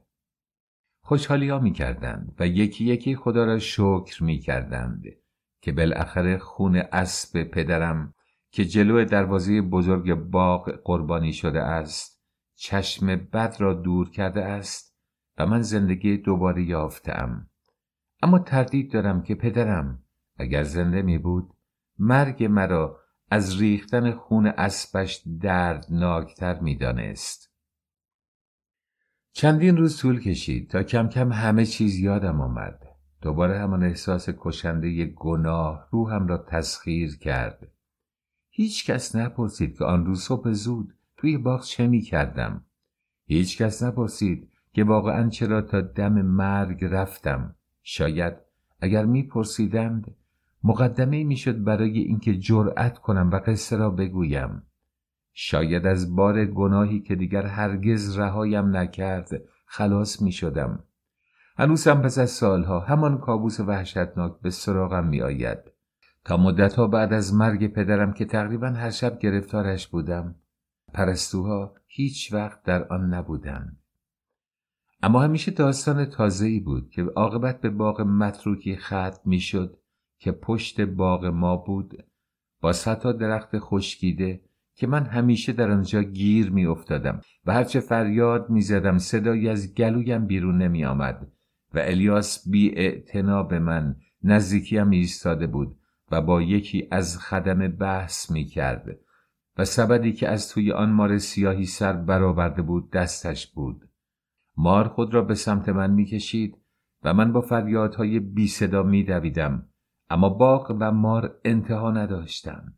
وقتی از خواب می پریدم بدنم سرد و خیس از عرق بود. می لرزیدم و خیلی طول می کشید تا به خودم بیایم که خواب دیدم. هر بار پس از چنین خوابی چند روز بدحال می بودم بعد از آن ماجرا گذشت از شبهای بدی که گذراندم. روزهای بهتری داشتم. بیماری و کابوسهای شبانه که همه را به حساب مرگ پدرم میگذاشتند عشق غریزی مادرم را به من شکوفا کرد او جز درگیری با سوگ سنگین همسر محبوبش بقیه هم خود را صرف سلامت من می کرد و تقریبا بیشتر وقتش را با من می گذراند. برایم عروسک هایی با لباس های شبیه لباس های خودش که دیگر هرگز آنها را نپوشید میدوخت سعی می کرد کنیزم را وادار به حرف زدن کند و کوشید تا فشار بکن نکن و رفتار خشن ایا خانم که می‌خواست از من بانوی تمام ایار مثل مادرم بسازد کاستی گرفت. مهمتر این که همه درس ها به طور کامل تعطیل بودند. از جلسات درس حتی بیشتر از امر و نهی ایا خانم بیزار بودم. چون باید چندین ساعت دو زانو و بی حرکت می نشستم. حساب لالا هم روشن بود. هر وقت می‌خواست شمسدین را ادب کند کف دست مرا ترکه می‌زد به خصوص در درس تجوید قرآن در این جلسات من اگر درست هم ادا می کردم به بهانه ای باید آنقدر ترکه می خوردم تا شمسدین عاقبت تلفظ درست حروف و کلمات را بیاموزد و حالا همان لالا که فدای پدرم بود از مرگ او چنان از پا در آمده بود که من و شمسدین چند سباهی از صحبتهای کسل کننده جلسات و درس عذاب خلاص شده بودیم و در ته دل آرزو می‌کردیم که زودتر بمیرد تا ما کاملا راحت شویم. روزهای آزاد و زیبای پس از مرگ پدر طعم عشق مادری را به من چشاند. و من دیگر تا مدت ها رنگ غم را ندیدم. پس از بهبودی من اوضاع تقریبا به حال سابق بازگشت. فقط مادرم در پیله ازاداریش فرو رفت و مرا به باغ و الیاس و دایه و کنیز و ایا خانم واگذاشت. اما من مزه ای زیر دندانم داشتم که ازلی و ابدی بود. دیگر فهمیده بودم مادر داشتن یعنی چه؟ و بس خوشحال بودم که مادری دارم. حالا دیگر از عشق او مطمئن بودم و می‌دانستم هنگام نیاز به دادم خواهد رسید. دیگر هیچ کس و هیچ چیز نمی‌توانست آن خوشحالی را از من بگیرد. حتی اگر او باز وقتش را زیاد با من نمیگذراند مهم نبود. اصل این بود که او آنجا بود و من حسش می کردم. خدا نکند که این شیخ کوچک بخواهد مادرم را دوباره از من بگیرد آن روزها گاهی فکر می کردم که اگر شمسدین باعث مرگ پدرم نشده بود شاید داستان پرستوها و مریضی من فرصتی می شد تا به او هم مثل مادرم نزدیکتر شوم. اگر طعم عشق پدر را هم می چشیدم دیگر چیزی کم نداشتم. این خلع تنها حفره سیاه زندگی من بود. هنوز هم نکرده بودم که عشق حق مسلم مردان است و مادرم را نیز همسرش چه پدرم باشد و چه هر کس دیگر از من خواهد گرفت و مرا پشت ابر و قبار بادها و خاک پای کاروان تنها خواهد گذاشت فردای آن روز را تا پاسی از شب در انتظار بازگشت ایا خانم گذراندم. هرگز نمی‌دانستم حضور این زن خشن و تنومند در فضای خانه برای ما منشأ چه امنیتی است. شاید اگر او نمی بود فقدان پدرم برای همه ما محسوس تر می شد. حالا که این را فهمیدم دیگر روزهای سراسر امنیت و نعمت و خوشبختی را میان دیوارهای باغ پشت سر گذاشتم. بی آنکه به قدر کافی نسبت به آن روزها آگاه بوده باشم. دیگر از اقامت ما در اینجا بیش از چند سباهی باقی نمانده است. قرار است که باغ یعنی میراث شمسدین به همین صورت نگهداری شود و در واقع عزم شوهر مادرم که می‌گویند مرد بلند نظر و امانتدار و بی به ثروت ماست بر این است که همه چیز به همین صورت دست نخورده نگهداری شود. تا وقتی که شمس الدین مکلف شود و ارث را تحویل بگیرد. درباره حق من هرگز سخنی رد و بدل نشد. اما من آسوده خاطر بودم زیرا الیاس گفته بود چه بخواهند و چه نخواهند. من از اینجا سهمی می‌برم و او دور آن را برایم دیوار خواهد کشید و برایم در آن بوته های یاس و یاسمن سرخ رونده و درختان میوه خواهد کاشت و تا آخر عمر باغبان من باقی خواهد ماند این حرفا به من امنیت می‌داد و آینده ام را به بوی یاس و های سرخ می انباشت. عظیمت مادرم اما مثل سنگی که به برکه ای آرام پرتاب شود همه چیز را می آشفت. به دنبال بیبی بی جان گشتم. او تنها کسی بود که حال مرا می‌فهمید. خودش هم مثل من بود و به همان اندازه غمگین بود. گفتند دیده شده که به طرف عروسی می‌رفته است. من عروسی را دوست داشتم. پر بود از گندم و برنج و آرد و بنشن و حبوبات دیگر و تا چشم کار می کرد انباشته بود از خمره های سرکه میوه های خشک و زغال و هیزم و روغن چراغ و صندوق های ظرف و لباس و پارچه بوی زندگی می‌داد. و انبار سرشار بود از تکاپو. آنجا در واقع انباری بود برای پشتیبانی مطبخ و سفرهخانه و میهمانخانه. فقط از موشهای گندهاش خیلی میترسیدم. اما آن روز آنقدر قصدار بودم که موشها را فراموش کردم. شتابان به سوی عروسی دویدم. می‌دانستم در کدام قسمت باید دنبالش بگردم. همیشه در آغاز فصل سرما یا گرما وقتی بیبی لباس ها و رخت خواب ها را جابجا می کرد من دوربرش می پلکیدم. بالاخره هم گوشه ای میان رخت خواب ها خواب شیرینی در انتظارم بود و بیچاره به زحمت پیدایم می کرد. بارها در حین کار مثل اینکه با خودش حرف بزند گفته بود این جام خواب ها عجب مخفیگاه گرم و امنی است برای آدم های قهر آخر او خودش به قول ایا خانم خیلی قهرو و زودرنج بود و بعدها پس از زندگی در حرم فهمیدم که زودرنجی از خصوصیات ایرانی هاست. درست در همانجا که فکر می کردم پیدایش کردم. همیانی سوزن دوزی کهنهاش را که گمانم یادگار روزهای جوانیش بود در دست داشت و دنبال چیزی میگشت. گونه ها و گره چار قدش خیس اشک بودند. چهرش نورانی شده بود. تا مرا دید رویش را برگرداند. اما گریهش شدت گرفت. پریدم و در آغوشش گرفتم و صورتش را بوسیدم و گفتم بیبی جان مگه چی شده؟ از این دنیا که نمیریم فقط چند فرسخ اون طرفتر زندگی می‌کنیم. گریهش باز هم شدیدتر شد. قصای خودم از یادم رفت. اندام نحیفش مرا به یاد جوجه ها انداخت. نفرت از شیخ، نفرت از مادرم و نفرت از آن ازدواج یک باره در جانم جوشید. اما برای خود نیاوردم. گفتم بیبی جان اینجور نمیشه. ما به زودی تو رو می‌بریم. قول میدم. فقط باید جای راحتی برات فراهم بشه. فعلا شاید اینجا راحت تر باشی. شاید اصلا من و شمس دین اونجا نمونیم و به باغ برگردیم. برای همینی که الیاس مطمئن و راحت پذیرفته که از ما جدا شه.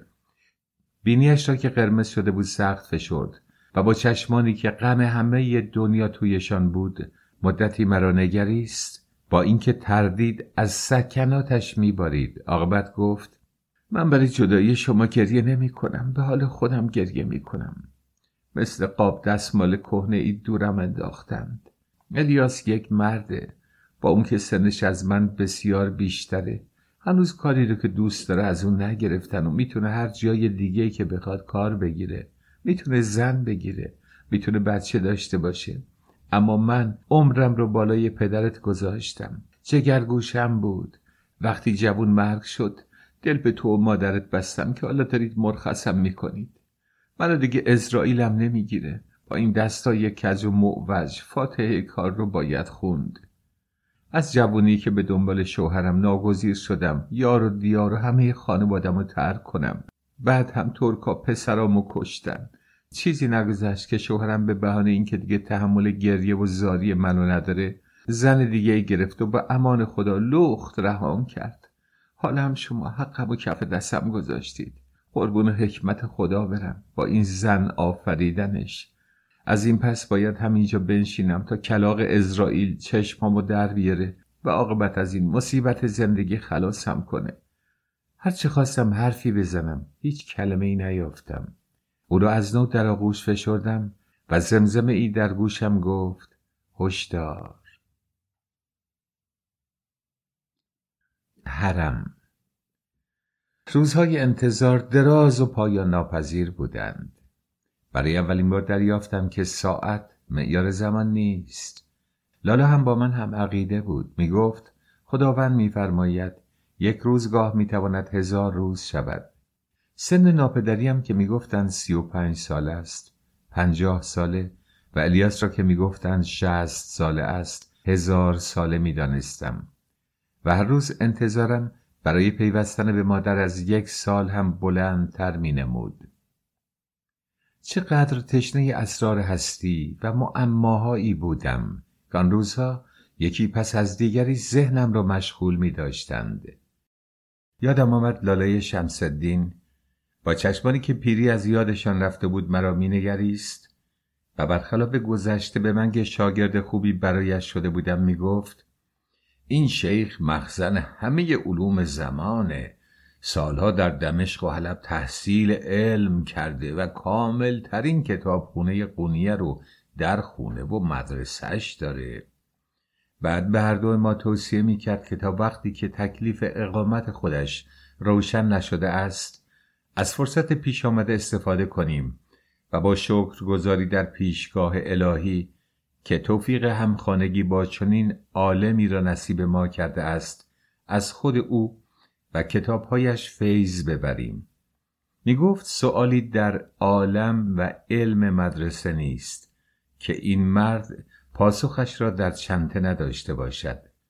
با عشقی که لالا به پدرم داشت شاید اگر مادرم به غیر از شیخ با کسی دیگری ازدواج می کرد او ما را ترک می گفت اما حالا بسیار هم در وجد بود. افتخار همدمی با دانشمندترین عالم شهر که هموطنش نیز بود نصیبش می‌شد و دعای هر شبش این بود که روزگار او را هم از توفیق سکونت در گوشه از مدرسه شیخ بهره دهد. تقویم باغ ورق می‌خورد. گلاس ها تمام شدند. زردالوها آمدند و رفتند. گوجه ها به قرمزی شمدانی ها می درخشیدند سیب های رسیده یکی یکی توی استخر می افتادند و شبها ما را بیدار می کردند لپ انارها کم کم گلی می شد و عطر به های رسیده زنبورها را مست می کرد. اما هنوز دنبال ما نفرستاده بودند. من دیگر داشتم شک می کردم که به ما راست گفته باشند. شاید این مرد اصلا ساکن قونیه نباشد. شاید او مادرم را به سرزمین دور دستی که زادگاه پدرم و دای خانم و لالا هم هست برده. شاید دیگر هرگز او را نبینیم. شاید آن روز پیام یعسالود یازها متوجه همین هشدار بوده است یادم آمد که بعد از خواستگاری بعضی وقتها چگونه الیاس با نگاه تیز و سنگین و پر اندوه مرا می نگرد. مستحصل بودم و هرچه از هر کس می پرسیدم با بیحوصلگی جواب می‌داد. انقدر عجول نباش باید جای شما آماده بشه اوایل پیش خودم خانه مجسم می کردم در میان باقی بزرگ با دیوارهای بلند که در گوشه یزان داشتند برای ما ساختمانی کوچک می ساختند و من خوشحال بودم از اینکه ما مجبور نبودیم با آن عقاب پیر زیر یک سقف زندگی کنیم که مادر من جانشین دخترش شده بود. حداقل ما جای او و نوههایش را تنگ نمی کردیم. اما نمی‌دونم چرا حالا به رفتن مادرم به ایران بیشتر باور داشتم. به خصوص اینکه آیا خانم تنها کسی که از طرف ما همراه مادرم برای مراسم عقد رفته بود دائم وعده های دروغ می‌داد و در مقابل سوالات من پیرامون خانه و باغ شیخ به سکوتی اسرارآمیز متوسل می‌شد و این شک مرا به اینکه ماجرا باید به غیر از این حرف ها باشد تشدید می کرد. حالا بیش از اینکه از او درباره مادرم و خانه شیخ بپرسم راجع به ایران میپرسیدم و او مرا به دای خانم که هنوز با همه قهر بود حواله می‌داد. دای خانم که از توجه من نسبت به وطن آبا و اجدادش بی هیچ پیش فرضی خوشحال می‌شد با حوصله جایش را صاف می کرد. چشمان آرزومندش را به دور دست ها می دوخت و برایم تعریف می کرد که موتنش چقدر زیبا و آباد و پربرکت است و برای همین است که خاکش همواره زیر سم ستوران دشمن مهاجم قبار چشم گریان مردمش بوده و اصری نبوده است که ایرانیان را خاطری آسوده بوده باشد و با نفرت می گفت هر وقت هر بیابون کردی تنبانیشو بالا بکشه و به گرده اسبی بپره عزم خاک زرخیز و مظلوم ایران رو می‌کنه تا انبانش رو از نون مردم ایران پر کنه. شنیدن خاطرات تلخ و شیرین دای خانم از دوران کودکیش تا زمان مهاجرت و همراه شوهرش که گویا در دربار سلجوقی کار ای بوده است برایم بسیار سرگرم کننده بود. اما اکنون اخبار جسته و ریخته وطنش خاطرم را جمع می کرده که شیخ نمی‌تواند مادرم را به ایران برده باشد. زیرا می‌گفتند مرزهایش بسته است و مغولان همچنان مشغول قتل عام مردمند پس مادرم همینجاست. اما چرا همه چیز این همه مرموز است؟ چرا در این مدت حتی یک بار به دیدن ما نیامد شاید بلایی بر سرش آمده است. دیگر حتی ننجی هم از شهر به دیدن ما نمی آید تا خبری از او بگیریم. راستی چرا دیگر ما را به حمام مرمر نمی برند و در حمام کوچک خانه استهمام می کنند بله حتما راضی در کار است که ما نباید از آن سر در بیاوریم.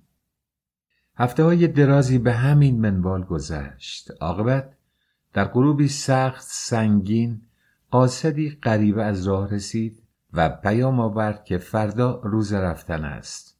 از قونیه خواهند آمد و ما را یعنی من و شمسدین و عیا و اوجی را به خانه تازهمان خواهند برد.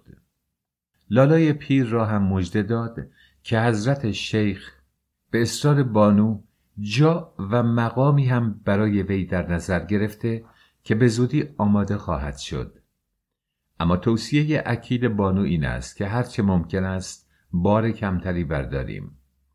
آه از نهاد در آمد روزهای متوالی را صرف بستن لوازمی کرده بود. که هم خودش میپسندید و هم فکر می‌کرد زندگی آینده مادرم را زینت میبخشد.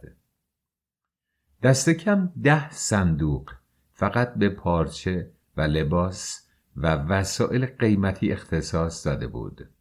باروبندی را که نگاه می‌کرد بد و بیراه می‌گفت و همه چیز را با پا به گوشه پرت می‌کرد. قاصد بیچاره عقب عقب از در تالار بیرون رفت و برای من هم مسجل شد که دیگر هیچ امیدی برای بردن بیبی جان و الیاس وجود ندارد. و تا همین که به ما و اوجی و عیا اجازه داده اند باید خوشحال باشیم. وگرنه ممکن بود چند سال دیگر هم مثل این چند ماه بگذرد و کسی نتواند اعتراض کند. عیا مثل پلنگ میغبرید و این طرف و آن طرف می‌رفت. از همان روزی که بعد از مراسم از خانه شیخ برگشته بود دیگر هیچ اثری از همه اشتیاقش برای ازدواج مادرم و آن همه داستان که در محاسن خواستگارش سرهم کرده بود خبری نبود.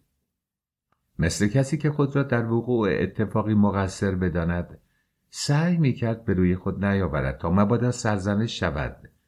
اما امروز انان اختیار از دست داده بود. و به زمین و زمان بد و بیراه می گفت خود را هم لعنت می کرد و با همه به خصوص با شریک جرم مظلومش دایه جان بد اخلاقی می کرد و با تعنه می گفت خوش باش که همینجا میمونی. تمام روز وسایل مورد علاقه من و برادرم را به انتخاب خودش کم و زیاد کرد. بیان که از ما بپرسد خودمان چه می خواهیم هیچ کس را در برابر بداخلاقی های او زهره آن نبود که حرفی بزند یا معترض شود. فقط وقتی کیسه کرباس ادویه هندی کنیز مرا با خشونت از دستش قاپید و با تمسخر همه مایملکش را روی فرش ریخت و از میان چند میوه کاج و چند سنگ گرد و براق یکی دو دست لباس کهنه من یک عروسک پارچه ای که خودم به او داده بودم فقط لباس ها را دوباره توی کیسه کرد و به دست او داد و حتی از لگت کوبیدن به گنجینه کنیزک بیچاره صرف نظر نکرد دیگر کاسه صبرم لبریز شد با یک جست بر سر نوکری پریدم که داشت خنزرهای اوجی را از روی قالی جمع می کرد. او را به طرفی هل دادم و وسایل کنیزک را که مثل باران بهار اشک میریخت و از ترس کتک با وحشت سرش را با دستانش پوشانده بود جمع کردم و دوباره توی کیسه او ریختم و به دستش دادم. در حالی که با نفرت به عیا نگاه می کردم که با چشمان ناباور آنجا ایستاده بود و شاهد اولین قیام زندگی من بود. نمی‌دانم در چهرم چه خواند که صدایش در نیامد. فقط نگاه غضبناکی به کنیزک بیچاره کرد روی پا چرخید و رفت. نگاه حق شناسانه اوجی را نمی توانستم تحمل کنم. این کار به خاطر او نبود. به خاطر رفتار بد عیا بود که دیگر تحملش را نداشتم. این روزها البته من و اوجی هم می رفتیم تا کم کم با هم اونس بگیریم و دوست شویم. وقتی کوچکتر بودم اصلا از او بدم می آمد شامه من که در آغوش باغ با بوهای خوش طبیعت پرورش یافته بود قوی بود و او بوی عجیبی می‌داد من مرتب از دستش فرار می کردم گویا بیشتر خودش هم این را فهمیده بود که همیشه فاصلش را با من حفظ می کرد. بعد از مرگ پدرم شیفته مهربانی های مادرم شد و بیشتر دنبال او می پلکید. روزی که مادرم به خانه شیخ رفت گم شد و تا شب پیدایش نکردم. همه فکر کردیم فرار کرده است اما روز بعد اتفاقی او را توی کته زغال یافتند. در حالی که چشمانش از گریه به هم آمده بود. این عشق او به مادرم ناگهان حس همدردی و همدلی عمیق مرا نسبت به او برانگیخت. دیگر از رفتار قبلی خود احساس شرمندگی می کردم و دائم سعی داشتم گذشته را جبران کنم. اولین راه برای ایجاد رابطه انتخاب یک اسم برای او بود توی خانه ما او را به خاطر سکوت و موهای فرفری و رنگ پوستش قرگل صدا می کردند. ولی من این اسم را دوست نداشتم. او با همه تلاش مادرم هنوز نه می توانست فارسی حرف بزند و نه ترکی. فقط گاهی به زبانی که ما اصلا نمیفهمیدیم کلماتی می گفت و گاه نیز به زبان ما چند کلمه ضرور را با لحظه‌ای که فهمیدنش سخت بود ادا می کرد. وقتی با زحمت به او فهماندم که می‌خواهم با اسمی که او دوست دارد صدایش کنم به فکر فرو رفت. خیلی دلم می‌خواست بدانم بر خاطرش چه چیز خطور می‌کند. عاقبت با چشمانی که میدرخشید گفت اوجی چند دفعه تکرار کردم که مطمئن شوم درست ادا می‌کنم. فکر کنم اسمی بود که پدر و مادرش رویش گذاشته بودند. از آن پس دیگر کسی او را قرگل صدا نکرد. رابطه ما هم به تدریج انسانی شد و نمی‌دانم چه اتفاقی افتاده بود که دیگر بوی او را نمیفهمیدم. و حالا هم از اینکه اجازه داده بودند او را با خود ببرم خوشحال بود. و روز موعود نزدیک های ظهر فرستادگان حرم آمدند. اشتیاق دیدن مادر و خانه جدید غم جدایی از بیبی جان و ترک باغ ندیدن الیاس را از یادم برده بود. با عجله راه افتادیم. نزدیک دروازه الیاس خود را به من و شمس رساند که دو پشت روی اسب کتول ای سوارمان کرده بودند. اسب را نگه داشت زانو زد. ابتدا چکمه شمس الدین را بوسید. و سپس گوشه دامن مرا گذاشت روی چشم راستش. وقتی آن یکی چشم خیسش را با نگاهی تیره و سنگین به من دوخت دلم ریخت توی سینه ام نزدیک بود از اسب بپرم پایین و برگردم. درست مثل روز خواستگاری نگاه غریبی داشت. حسی گم در درونم بیدار شد. این مرد که تمام عمرش را به باغبانی و خدمت مخلصانه در خانواده ما گذرانده بود چیزی شوم می‌دانست.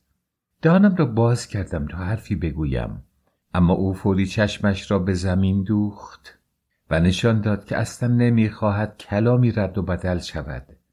در حالی که زیر لب دعا می‌خواند تسبیحش را به گردن من انداخت و با دستارش که همیشه به زیبایی بر سر میبست چشمانش را خوش کرد. دستی به پشت اسب زد که ما را از هم جدا کند و فرصت نداد حرفی بزنم. من سرگشت و حیران تا وقتی که او دیگر دیده نشد به عقب می نگریستم. اما یه نگاهش به شدت مشوشم کرده بود. پدران او به خانواده پدران من خدمتها کرده بودند و خود او فقط سرباغبان و سرمستخدم و امین و پیشکار پدر مادرم نبود بلکه عضوی از خانواده ما بود که به اصرار خودش درون دایره ای بسته به انزوا و با ابتدایی ترین امکانات زندگی می کرد و کسی را به جز من به خلوت او راه نبود. هیچ کس نمی‌دانست که چرا همیشه تنهاست و فقط به ضرورت حرف می‌زند. اما این را می‌دانستند که او پارساترین پارساهاست. اهل خانه از ابهت نگاه عجیب او غافل نبودند. از چشمانش و از همه وجودش نیروی عجیب ساطع بود که گاه حتی ایا را هم که از پدرم نیز نمی ترسید می ترساند و به سکوت و ادب وامی داشت. من استثنای زندگی او و شاید غیر از باغ تنها شادی زمینی او بودم. حالا داشتم بی خیال و بی توجه تنها رهایش می کردم. شاید آن اندوه وهماور و آن نگاه عجیب به خاطر خودش بود. یادم آمد که هرگاه مادرم به تنهایی او اشاره می کرد و می‌خواست به وضعش سر و سامانی بدهد می گفت بگم خانم سلاله خراسانی ها رو عادت به تنهایی و آوارگیه. سر و سامان ما رو بیشتر بیقرار می‌کنه. دلم به سختی فشرده شد. سعی کردم با نگریستن به اطراف غم الیاس را فراموش کنم. باغ را پشت سر گذاشته بودیم. مزارع پاییزی درو شده را نیز با خرمنهای طلایی پشت سر گذاشتیم. باغهای ییلاقی و پرشکوه نواب قونیه را هم در نوردیدیم چیزی نگذشت که باغهای قدیمی را نیز با دیوارهای بلند و امارتهای کوچک میانشان یکی پس از دیگری رد کردیم و من که تصور می‌کردم خانه شیخ باید یکی از آنها باشد حال که می‌دیدم کاروانمان توقف نمی کند به وحشت افتادم کم کم داشتیم به حاشیه شهر و محله ترک های تازه به دوران رسیده قونیه با خانه های پرزرق و برق می رسیدیم. غروب نزدیک بود که ما به دیوارهای شهر قدیم که جای جایش فرو ریخته بود رسیدیم. باغها دیگر تمام شدند. این راه را همیشه برای حمام می آمدیم اما من نمی‌دانم چگونه هیچ وقت این دیوار و این برج و باروهای قدیم و نیمه ویران را ندیده بودم حتی سربازان ترک که با لباسهای ترسناک خود آن بالا توی برجی ایستاده بودند هیچ وقت توجه مرا جلب نکرده بودند.